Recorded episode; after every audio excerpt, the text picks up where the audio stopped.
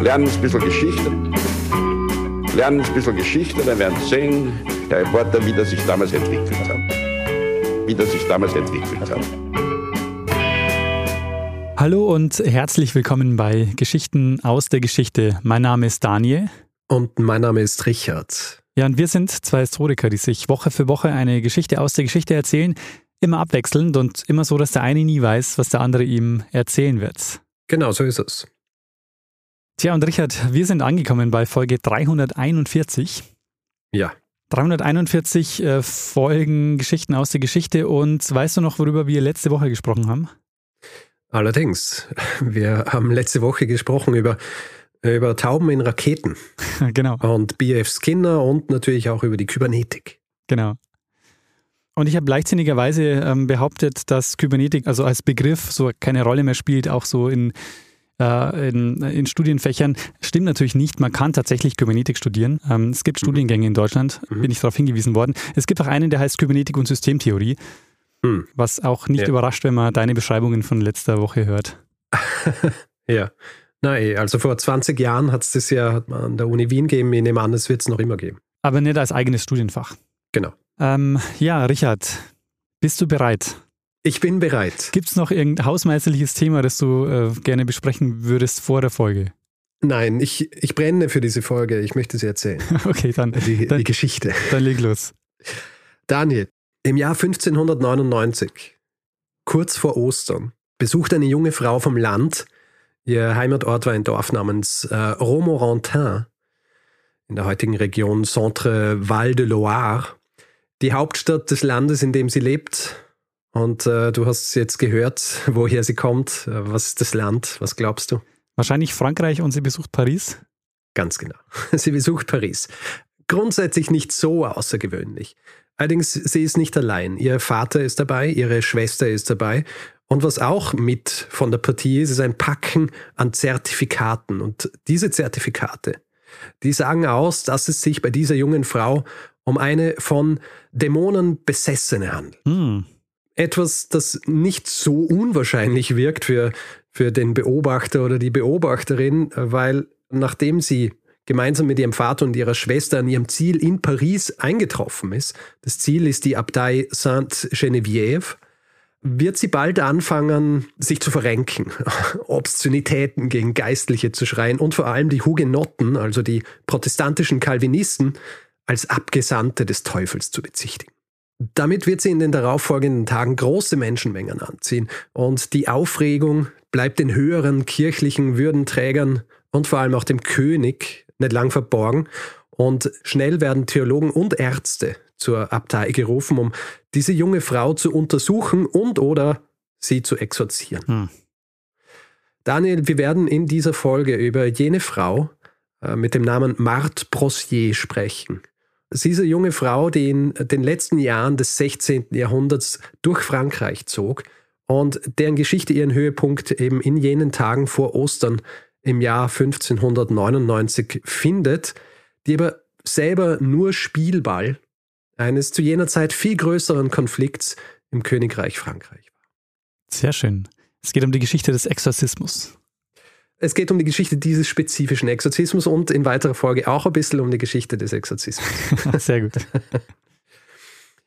Lass mich ein bisschen zurückspringen. Mhm. Nicht viel, weil wir wissen nur relativ wenig über das Leben Marthe Brossiers vor Ostern 1599. Ein Großteil dessen, was wir über sie wissen, kommt aus einem Brief, den eine ehemalige Nachbarin, eine gewisse Anne Chevriou oder Chevreau, es unterscheiden sich hier die die äh, Schreibweisen ihres Namens, den diese Nachbarin an den Bischof von Paris geschickt hatte, ein gewisser Henri de Gondi, und zwar im März 1599, kurz bevor Marthe in Paris eintrifft. Mhm. Wir lernen aus diesem Brief, dass die damals 25-jährige Marthe Brossier unverheiratet war. Vielleicht auch ein Grund, weshalb sie schließlich dort landete, wo sie landete. Also sie war sehr temperamentvoll und laut Chevriou soll das auch dafür gesorgt haben, dass sie von zu Hause einmal wegrannte, angeblich in den Kleidern ihres Vaters. Wir haben ja schon äh, Folgen gemacht und du auch vor allem eine, woher wir wissen, dass das eine Taktik ist, die nicht so selten war für unverheiratete Frauen zu jener Zeit, damit sie sich frei bewegen können. Ja. ja. Sie kehrt aber wieder zurück, beziehungsweise wird wieder zurückgebracht. Sie soll angeblich auch versucht haben, einem Konvent beizutreten, ja, also Klosterschwester zu werden. Allerdings äh, wird sie abgewiesen. Dieser Zeitpunkt, ungefähr eineinhalb Jahre vor ihrer Ankunft in Paris, soll dieser Moment gewesen sein, als Brossier zum ersten Mal Anzeichen einer dämonischen Besessenheit gezeigt haben soll. Etwas, was zu diesem Zeitpunkt zuerst einmal ihre Familie dazu bewegt, also vor allem ihren Vater, den örtlichen Priester zu holen. Und dieser örtliche Priester, der attestiert ihr tatsächlich eine dämonische Besessenheit. Aber hier kommt jetzt äh, etwas ins Spiel, das für uns wahrscheinlich ein bisschen ungewöhnlich ist. Weil wir sind ja daran gewöhnt, wenn wir von, von Geschichten hören, dass jemand von Dämonen etc. besessen sei und dann ein Exorzist gerufen wird, um diesen Dämon auszutreiben, dass das dann meist so irgendwie im Privaten passiert, im Hinterzimmer, ja, mhm. damit so wenig Menschen wie möglich davon erfahren. Nicht so im Frankreich des 16. Jahrhunderts. Wie Anne Chevriou, die äh, persönliche Whistleblowerin Brossiers äh, in ihrem Brief an den Bischof ausführt, wird diese dämonische Inbesitznahme der Brossier nicht geheim gehalten. Es wird kein äh, Priester in die Hütte der Brossiers gerufen, um diesen Dämon auszutreiben. Stattdessen werden jetzt an Marthe Brossier öffentlich Exorzismen durchgeführt. Allerdings zu jenem Zeitpunkt, und das äh, wird später auch noch wichtig werden, ohne ernsthaft von der Kirche feststellen zu lassen, ob sie auch tatsächlich besessen sei. Hm. Wie das dann äh, gemacht wird, da werden wir uns später noch ein bisschen drüber unterhalten. Dieses öffentliche Austreiben eines Dämons, dieses öffentliche Exorzieren der Marthe Brosier, das nimmt recht schnell den, wie soll ich sagen, den Charakter einer Jahrmarktattraktion an. Wie sich der Dämon in dieser Zeit physisch manifestiert, das wissen wir nicht. Also wir wissen nicht, ob sie wie in dem Film Der Exorzist ihren Kopf um, äh, um 360 Grad drehen hat können oder nicht.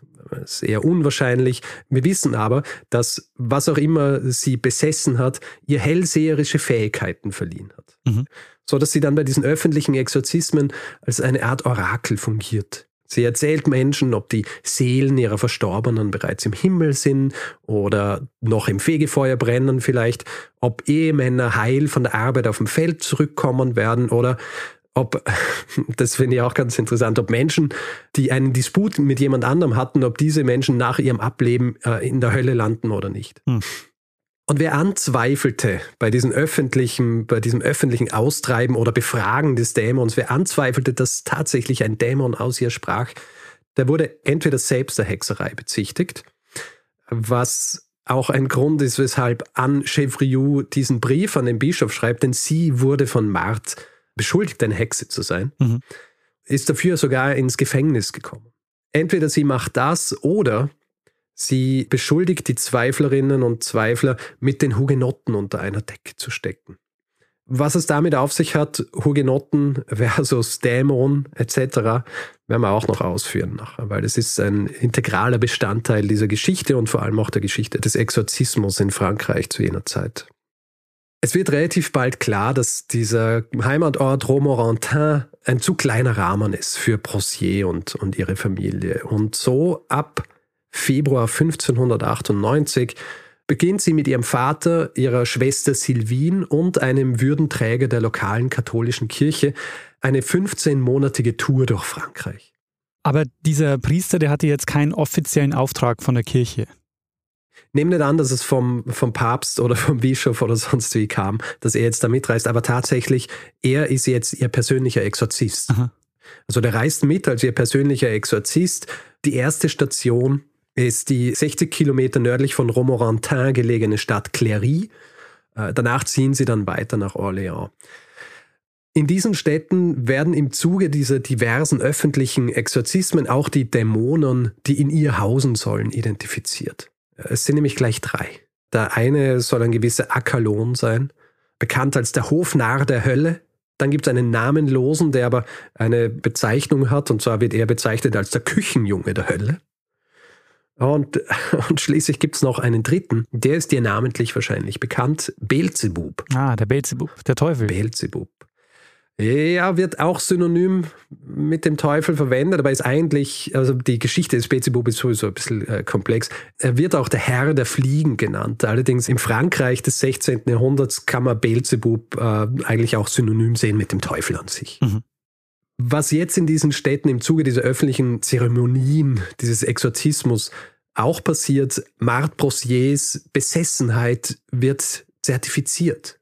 Also die lokalen Kirchenleute testen, ob sie auch tatsächlich besessen sei, zum Beispiel indem sie ihr zur Bibel vorlesen oder sie mit Weihwasser bespritzen und dann beobachten, wie sie reagiert. Diese Reaktionen sind dann eben zum Beispiel so Verrenkungen, äh, Tiergeräusche, Augenrollen, bis nur noch das Weiß der Augen zu sehen ist. Und äh, was wohl auch ein Zeichen der Besessenheit war, ein sehr weites Rausstrecken der Zunge. Hm. Und für jeden positiven Bescheid einer Besessenheit gibt es ein Zertifikat.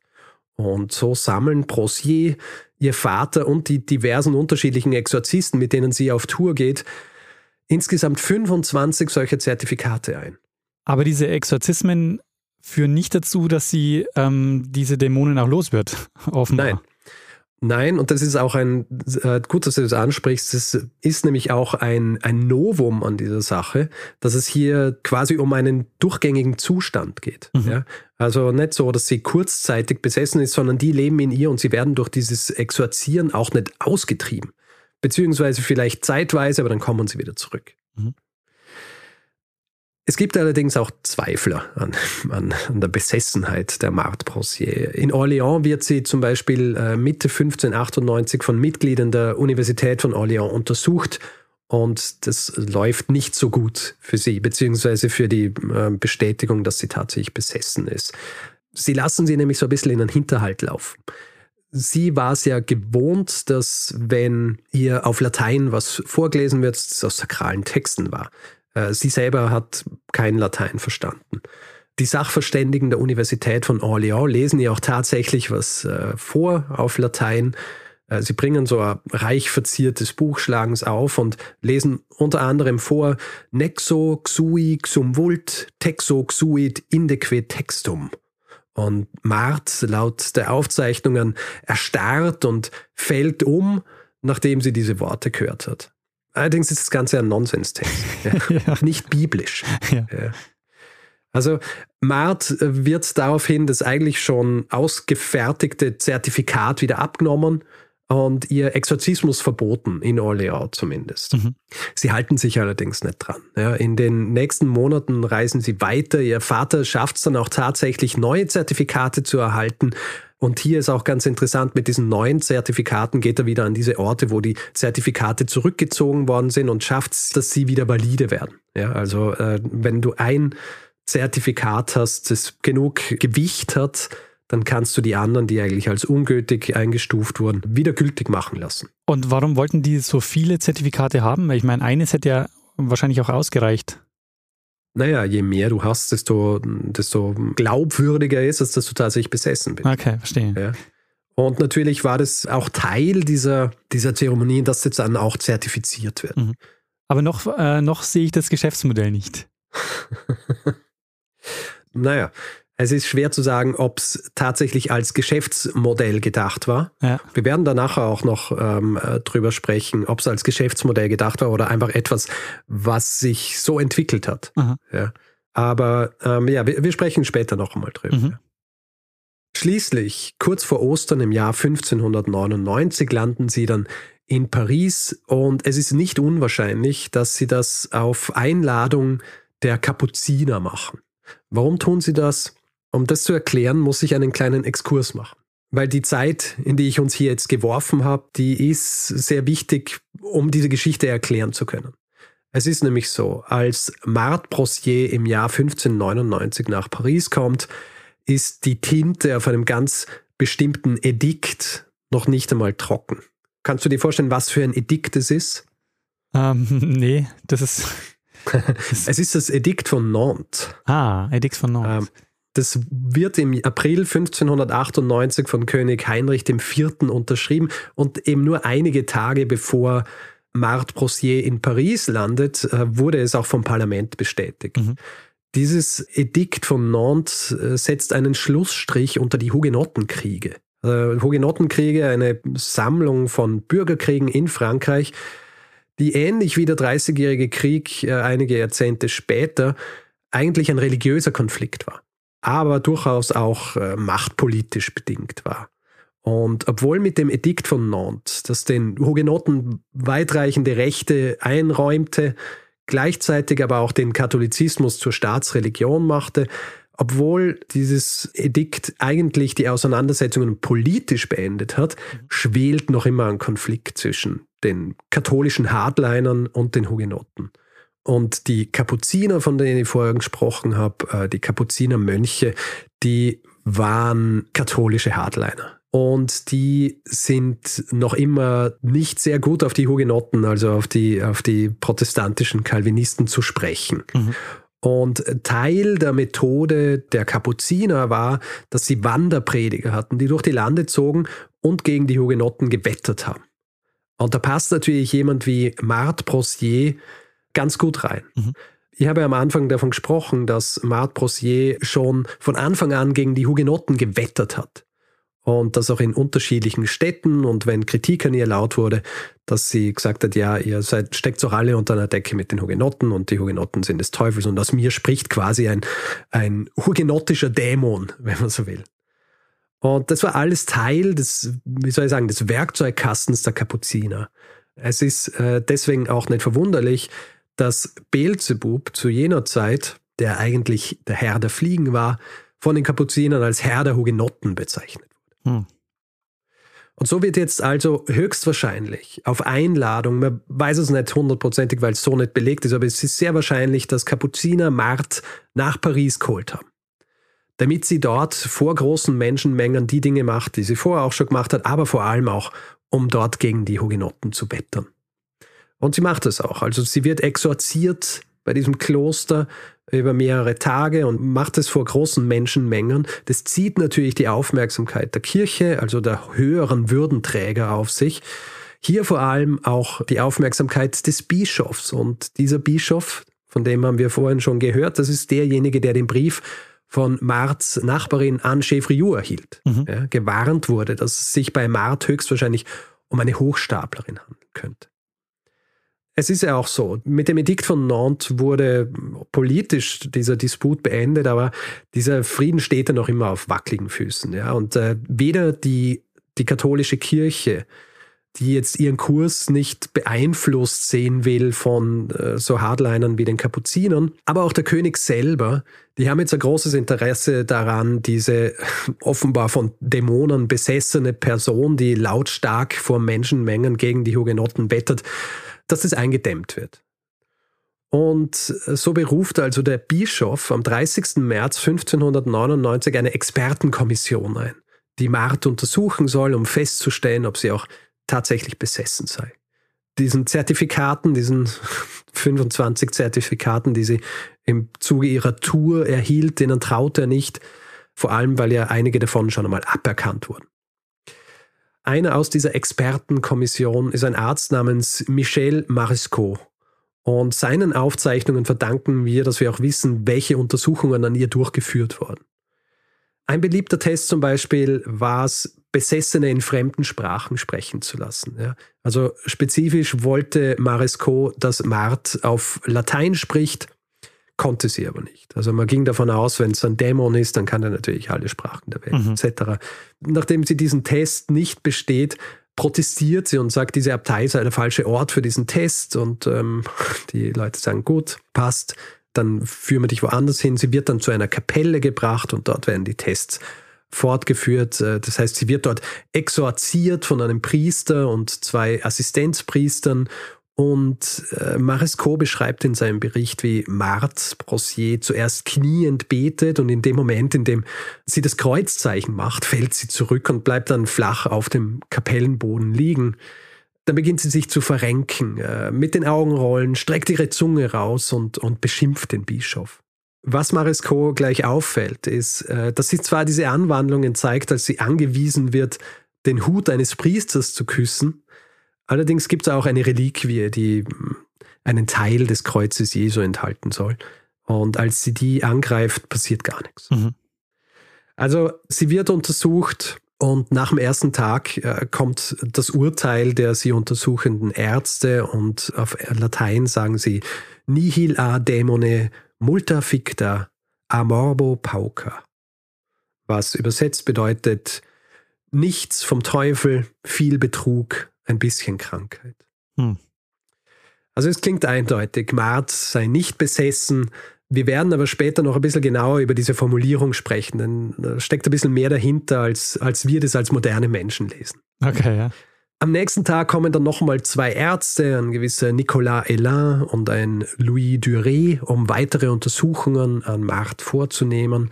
Sie machen dabei was, das eigentlich bei Personen gemacht wurde, die der Hexerei verdächtigt wurden. Und zwar stecken sie ihr eine Nadel zwischen Zeigefinger und Daumen. Hm. Also wenn sie, wenn sie keine Schmerzen hat, dann wurde als, wenn es als Hexentest verwendet wurde, hat es geheißen, ja, er ist eine Hexe. Und Mart reagiert tatsächlich nicht. Sie zeigt nicht, dass sie irgendwie Schmerz verspürt. Die anwesenden Mitglieder der Kirche, vor allem auch die Kapuziner, die sehen das als Zeichen, dass sie tatsächlich besessen sei.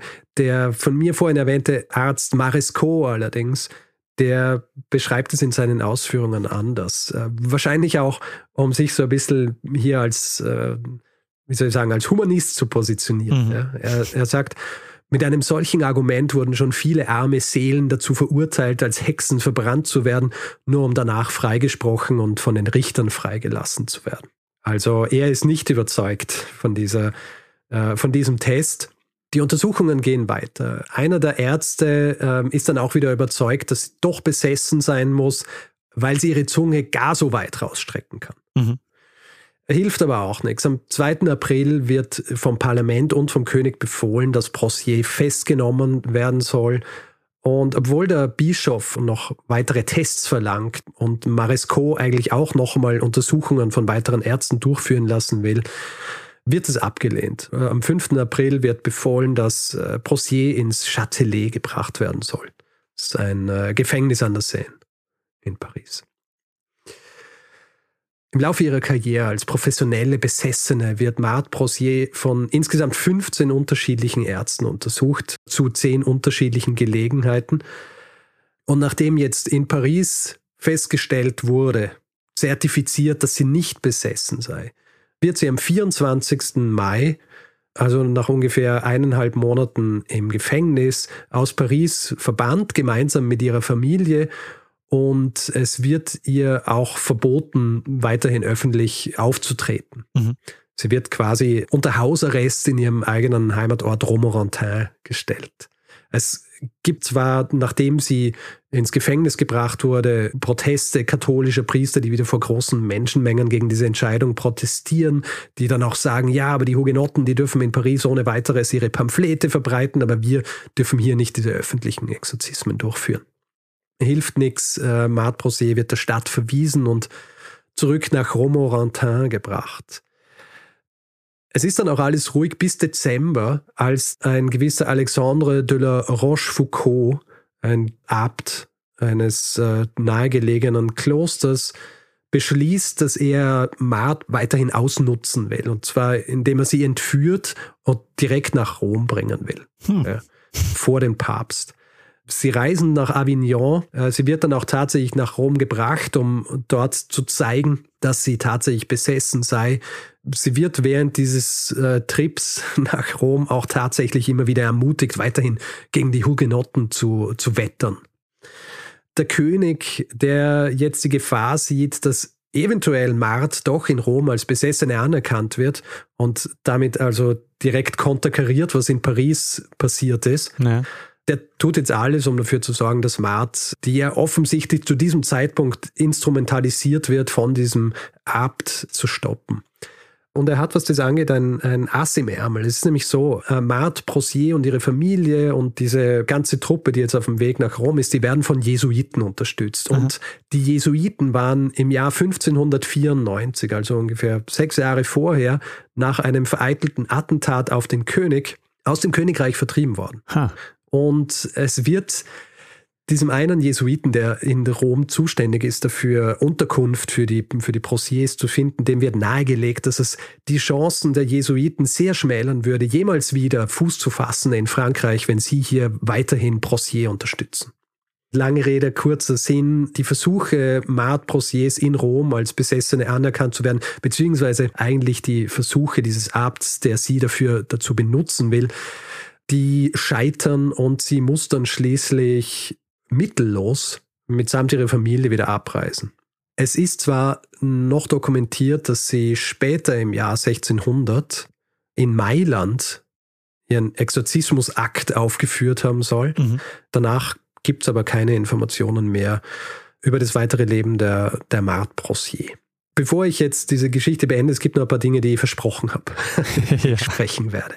Erstens einmal dieses Urteil von vorhin. Ja, das äh, nichts vom Teufel, viel Betrug, ein bisschen Krankheit. Weil du vorhin auch gefragt hast, was ist das Geschäftsmodell? Ja. Es gab tatsächlich Leute, die vorgaben, besessen zu sein, um sich Spenden oder solche Dinge ähm, zu, zu ergaunern. Ja? Oder eben auch, um bei solchen Auftritten dafür zu sorgen, dass sie zumindest äh, genug zu essen haben und dann vielleicht eben anhand der Spenden auch noch ein bisschen Geld machen. Im Fall der Marthe Prosier ist es allerdings äh, ein bisschen was anderes. Also so wie die Geschichte der Marthe nachgezeichnet ist, zeigt sie vor allem, dass sie instrumentalisiert wurde. Mhm. Ja, dass sie benutzt wurde, um Öl auf auf dieses äh, noch immer scheint lodernde Feuer zwischen Katholiken und Hugenotten zu gießen. Das heißt, wenn in diesem Fall von Betrug die Rede ist, äh, in diesem Urteil, dann ging es in erster Linie darum, äh, sie des Betrugs zu überführen, weil alles andere die brenzlige Stimmung zu jener Zeit einfach noch weiter ähm, entfacht hätte. Und auch die Tatsache, dass hier ein bisschen Krankheit im Urteil steht, ja. Tatsächlich waren solche Exorzismen ja Situationen, die alles andere als alltäglich waren. Marthe Prosé, der einerseits von Anne Chevriou vorgeworfen wurde, sie hätte es alles erfunden und sich an Aufzeichnungen über frühere Exorzismen orientiert, wurde vielleicht von ihrem Vater dazu gebracht zu machen. Sie wurde vielleicht angestachelt durch diverse Priester und, und Exorzisten, die immer Teil dieses Theaters waren. Und äh, höchstwahrscheinlich auch unter Druck gesetzt. Ja in extreme Aufregung versetzt etc. Die Historikerin Sarah Ferber, die die wahrscheinlich ausführlichste Beschreibung dieses Falls verfasst hat, mhm. die vergleicht die Zuschreibung eines Krankheitszustands in diesem Fall mit dem Krankheitsbild der Hysterie, ah, ja. Ja, das ja auch tatsächlich lang existiert hat. Gleichermaßen weist sie aber auch darauf hin, dass hier in erster Linie die Frau, also Marthe äh, Prossier, als die Kranke angesehen wird, aber all diese Exorzisten, die da immer mitgezogen sind und die im Zuge dieser Tätigkeit als Exorzisten Dinge gemacht haben, wie äh, sie zum Beispiel zu erniedrigen, teilweise auch zu foltern und solche Dinge, dass man das genauso pathologisieren könnte, mhm. wie, wie die Handlungen der Marthe Prossier. Hier ist vielleicht auch noch wichtig anzumerken, Besessenheit durch Dämonen oder durch den Teufel war bis zur Zeit des Protestantismus und dann der Gegenreformation im Mittelalter eher ähm, etwas, das als Reinigung des Körpers angesehen wurde. Mhm. Ja? Etwas Reinigendes versus diese Erkrankung der Seele, als das es danach betrachtet worden ist.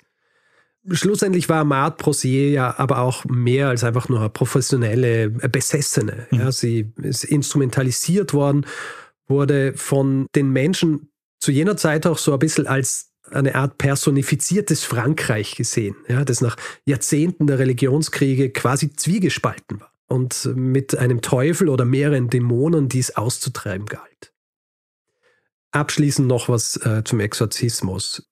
Joseph Laycock hat äh, ein Buch verfasst, das heißt äh, The Penguin Book of Exorcism, eine Sammlung äh, unterschiedlicher Exorzismen auf der ganzen Welt. Und er beschreibt das 16. und 17. Jahrhundert als The Golden Age of Exorcism. Okay. Und es sind eben genau die zwei Jahrhunderte nach der Reformation. Mhm. In den USA zum Beispiel waren Exorzismen quasi nicht existent lange Zeit. Also für, für Protestanten war es ein Zeichen des Aberglaubens und für die katholische Kirche, die fanden lange Zeit den Exorzismus einfach eher peinlich. Mhm. Ja. Das Ganze ändert sich aber, und zwar im Jahr 1973. Hm. Also sage jetzt aber nicht, dass es am Hollywood-Film liegt. Doch. Ja, echt? Ja. Okay. Nachdem der Exorzist 1973 rauskam, Aha. wurde was gestartet, auf das wahnsinnig viele Leute aufgesprungen sind, vor allem Evangelikale, mhm. die danach ihre Dienste anboten. Allerdings nennen sie das Ganze auch heute nicht in erster Linie Exorzismus, sondern sie nennen das Deliverance Ministries. Ah. Und diese Praxis wurde dann ab den 70er Jahren von Missionaren dieser Evangelikalen in die ganze Welt getragen. Und deswegen hast du heute eigentlich Exorzismen auf der ganzen Welt, die durchgeführt werden. Und auch die katholische Kirche beschloss dann irgendwann auf diesen Zug aufzuspringen. Aha. Es gibt einen katholischen oder es gab einen katholischen Priester namens äh, Gabriele Amort, der ist im Jahr 2016 verstorben. Aber er war der Meinung, dass Exorzismen heute nötiger wären denn je, weil so Trends wie Harry Potter oder auch Yoga die Massen angreifbar für Dämonen aller Art macht. Ah, interessant, okay. Tatsächlich zeigt aber die Geschichtsforschung, dass Exorzismus immer dort auf sehr fruchtbaren Boden fällt, wo religiöse, äh, soziale oder politische Umbrüche stattfinden. Mhm.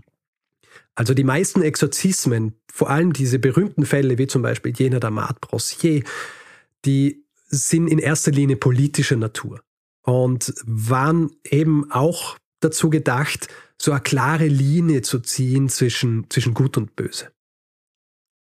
Aber das finde ich auch in der Geschichte sehr interessant, dass es ja auch diesen innerkatholischen Konflikt gibt. Also die Kapuziner auf der einen Seite und der Bischof hm. in Paris, der eigentlich kein Interesse daran hat. Hm. Ähm, und da frage ich mich aber, da hätte er ja auch so reagieren können, der äh, Pariser Bischof, dass er sagt, okay, wir treiben dir jetzt einfach die Dämonen aus und dann hat sich das. Ja, das Ding war, dass das Austreiben so halt tatsächlich nicht funktioniert hat. Mhm. Also, weil es hat zwar in dieser Beschreibung von Maresco, dem Arzt, äh, heißt zwar, dass sie, wenn sie gewisse Dinge nicht gemacht hätte, die sie machen hätte sollen, weil sie besessen ist, dann hat sie gesagt, ja, der Dämon hat sie gerade verlassen. Mhm.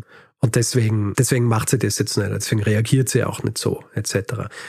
Kommt aber immer wieder zurück, dieser Dämon. Ja, also das Problem ist, wenn du jemanden hast, der, wie soll ich sagen, äh, Karriere aufgebaut hat als Besessene, dann wirst du diesen Dämon ja auch nicht mehr los. Naja es ist natürlich immer schwierig hier dann sozusagen, ja, sie hat diese Karriere hier aufgebaut und sie wollte es weiter. Also tatsächlich äh, gab es wahrscheinlich einige in ihrem Umfeld, die gesehen haben, dass es hier was sehr Lukratives gibt.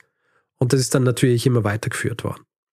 Ich habe deshalb ja auch die Frage nach dem Geschäftsmodell gestellt, weil genau das ähm, macht einen ja auch skeptisch, wenn man sieht, okay, die machen da eine Tour. Also die gehen wirklich von Stadt zu Stadt, von Dorf zu Dorf und, und führen da dieses, dieses, äh, ja, diesen Exorzismus auf. Ja, wobei man auch dazu sagen muss, diese ähm, solche Dinge, das war nicht, war den Leuten nicht völlig fremd. Mhm. Also ich habe ja auch von den Kapuzinern gesprochen, die haben ja auch so Wandermönche gehabt, die oft dann auch sehr mystische Dinge gemacht haben, also so eher so diesen mystischen Anstrich gehabt haben. Das heißt, die Leute waren es gewöhnt, dass dann hin und wieder jemand ins Dorf kommt und irgendwie ähm, oder in die Stadt kommt und am Platz äh, solche, solche ein bisschen außergewöhnliche Dinge macht. Ja. Und diese Tour von Mart war schon außergewöhnlich. Äh, deswegen hat es auch so viele Menschen angezogen. Ja, es wäre natürlich interessant gewesen, wenn sie es äh, nach Rom geschafft hätte und dann hätte vielleicht der Papst persönlich den Exorzismus durchführen können. Also ich glaube, sie ist in Rom eh auch aufgetreten, Aha. aber es gab keine Reaktion vom Papst dazu. Okay. Also bei Ferber habe ich gelesen, dass angeblich ein Kardinal, der kontaktiert wurde vom König, dass der mit dem Papst gesprochen hat und ihn quasi gebeten hat, er möge doch nicht reagieren drauf. Und so, so passiert es dann schlussendlich naja. auch. Du hast natürlich jetzt auch heute ein Riesenthema aufgemacht, vor dem ich mich immer so ein bisschen gefürchtet habe, weil ich das auch gerne mal aufmachen wollen würde, aber ich ähm, habe mich nie getraut, weil es mir zu groß war. Und das ist äh, die Geschichte mit den Hugenotten. Äh, ja, ich weiß nicht, ich habe das nur so, so angeschnitten. Aber da, ja, das ist natürlich ein, äh, ist ein riesiges Thema. Aber jetzt, nachdem wir es schon angeschnitten haben, können wir vielleicht irgendwann nochmal ähm, äh, drauf eingehen. Ich meine, man kann es ja auch aufhängen an wichtigen Ereignissen, wie zum Beispiel Bartholomäusnacht. Ja. Aber genau so wie, wie wir letzte Woche auch äh, gesprochen haben, man braucht für so große Themen einfach so kleinere Aufhänger und das ist jetzt ja. mal einer. Jetzt haben wir mal den Einstieg und dann können wir jetzt von da weitergraben. Genau. Ja, Daniel, ähm, das war meine Geschichte zu Marthe Brossier, einer professionellen Besessenen, die mit ihren Exorzismen riesige Menschenmengen anzog, schließlich aber nur Spielball der politischen und religiösen Mächte ihrer Zeit war. Sehr spannende Geschichte, Richard, die ich bislang noch nicht kannte. Und auch, also ich finde es sehr, sehr schön, ähm, jetzt auch die Einordnung, dass es also diesen innerkatholischen Konflikt gibt. Andererseits auch mhm. diese Einordnung Frankreich als sozusagen ähm, nach, diesen, nach diesen Bürgerkriegen und dem Edikt von Nantes und gleichzeitig aber auch diese Exorzismusgeschichte, was mich da jetzt gerade wirklich auch sehr fasziniert hat, ist, dass äh, der Film Der Exorzist so einen äh, so eine Wirkmacht hatte. Ja, es wundert mich nicht so, muss ich sagen, weil natürlich bei Besessenheit und bei äh, solchen Dingen, da hast du ja nicht viele Barrieren. Ja. Also die Barrieren im Fall von Marc Rosier war tatsächlich, dass du dann eine Expertenkommission gehabt hast, die das auf unterschiedliche Arten und Weisen untersucht hat. Aber wie soll ich sagen, die Spielregeln hier sind ja relativ fluide. Es ist ja auch so, dass bei Mart Prosé zum Beispiel die Besessenheit nicht in so richtig übernatürlichen Dingen manifestiert wurde. Mhm. Also wir kennen uns aus dem Film Der Exorzist, dass hier eben Kopf um 360 Grad drehen und dann schweben über dem Bett und äh, Leute aus dem Fenster werfen und, und lauter solche Dinge. Das, das hat bei Mart Prosé so nicht stattgefunden.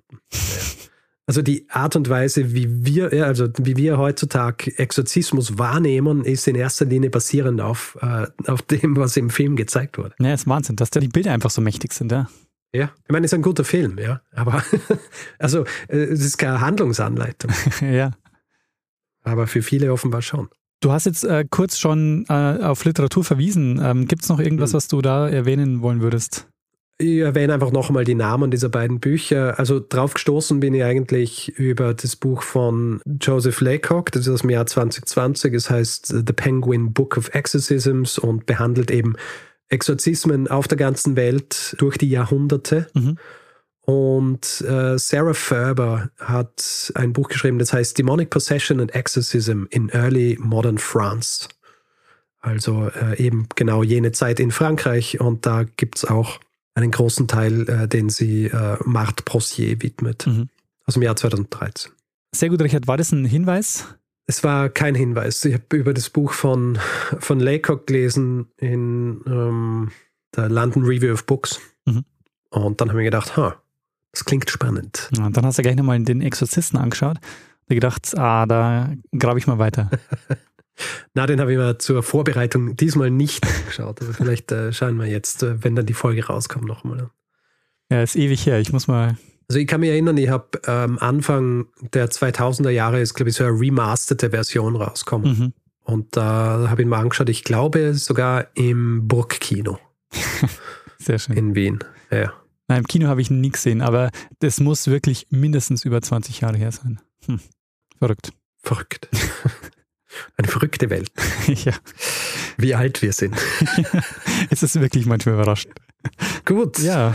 Ähm, ja, ich bin durch. Also wie gesagt, beide Bücher eigentlich von Laycock und von Ferber eignen sich hervorragend, wenn man sich für das Thema interessiert, mhm. äh, sich zu vertiefen. Sehr schön. Äh, sehr spannende Geschichte, Richard. Vielen, vielen Dank. Da würde ich sagen, entlassen wir unser Publikum. entlassen wir unser Publikum. Nicht bevor wir, wir noch einen Feedback-Hinweis-Blog machen. Genau, Feedback-Hinweis-Blog. Wer uns Feedback geben will, kann es per E-Mail machen.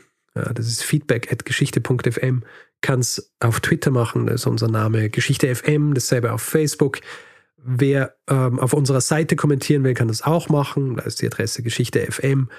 Und wer uns auf Spotify hört, kann uns dort folgen. Das freut uns immer sehr und kann uns auch äh, mit Sternen bewerten. Äh, freut uns auch immer sehr, vor allem wenn es fünf Sterne sind. Ähm, und wer Reviews schreiben will äh, und auch Sterne vergeben will, kann das zum Beispiel auf Apple Podcasts machen, kann das auf panoptikum.io machen oder grundsätzlich überall, wo Podcasts bewertbar sind. Du kannst in Zukunft übrigens auch äh, Instagram mit dazu nehmen, Richard, weil ich glaube, ich werde ab äh, nächste Woche oder ab, also ab, ab dem Zeitpunkt, wo diese Folge rauskommt, den Kanal aktivieren. Schau an. Instagram. ja, und da wird es vielleicht so ein paar Blicke hinter die Kulissen geben. Aber nachdem du das machst, nur hinter deine Kulissen. Oder muss ich, machen wir jetzt einen Social Media Plan? Ja, eine, einen Redaktionsplan. Ja, du kommst ja bald nach Hamburg, dann äh, wird's. Stimmt. Ja, ja, genau. Da werden wir, werden wir uns mal Gedanken machen. Sehr gut. Wer diese Folge lieber ohne Werbung gehört hätte, hat die Möglichkeit, sich via Steady einen Feed zu kaufen für 4 Euro im Monat. Da bekommt ihr dann auch die Folge jeden Mittwochvormittag in euren Podcatcher geliefert, aber eben jeweils ohne Werbung. Ihr findet alle Informationen dazu unter geschichte.fm/steady. Wir bedanken uns in dieser Woche bei Roland, Michael, Nikolas, Johannes, Gerald, Maria, Susanne, Manuel, Carsten, Norbert, Richard, Fabian, Andreas, Katharina, Lutz, Marie, Joe, Julia, Sonja, Magdalena, Sebastian, Markus, Stefanie, Michael, Martina, Josef, Johanne, Iris Susanne, Sophie und Lukas. Vielen, vielen Dank für eure Unterstützung. Ja, vielen herzlichen Dank. Tja, dann würde ich sagen, Richard. Ja, machen wir das, was wir immer machen am Ende einer Folge. Geben wir dem einen das letzte Wort, der es immer hat. Bruno Kreisky. Lernen ein bisschen Geschichte. Lernen ein bisschen Geschichte, dann werden Sie sehen, der Reporter, wie das sich damals entwickelt hat. Wie das sich damals entwickelt hat.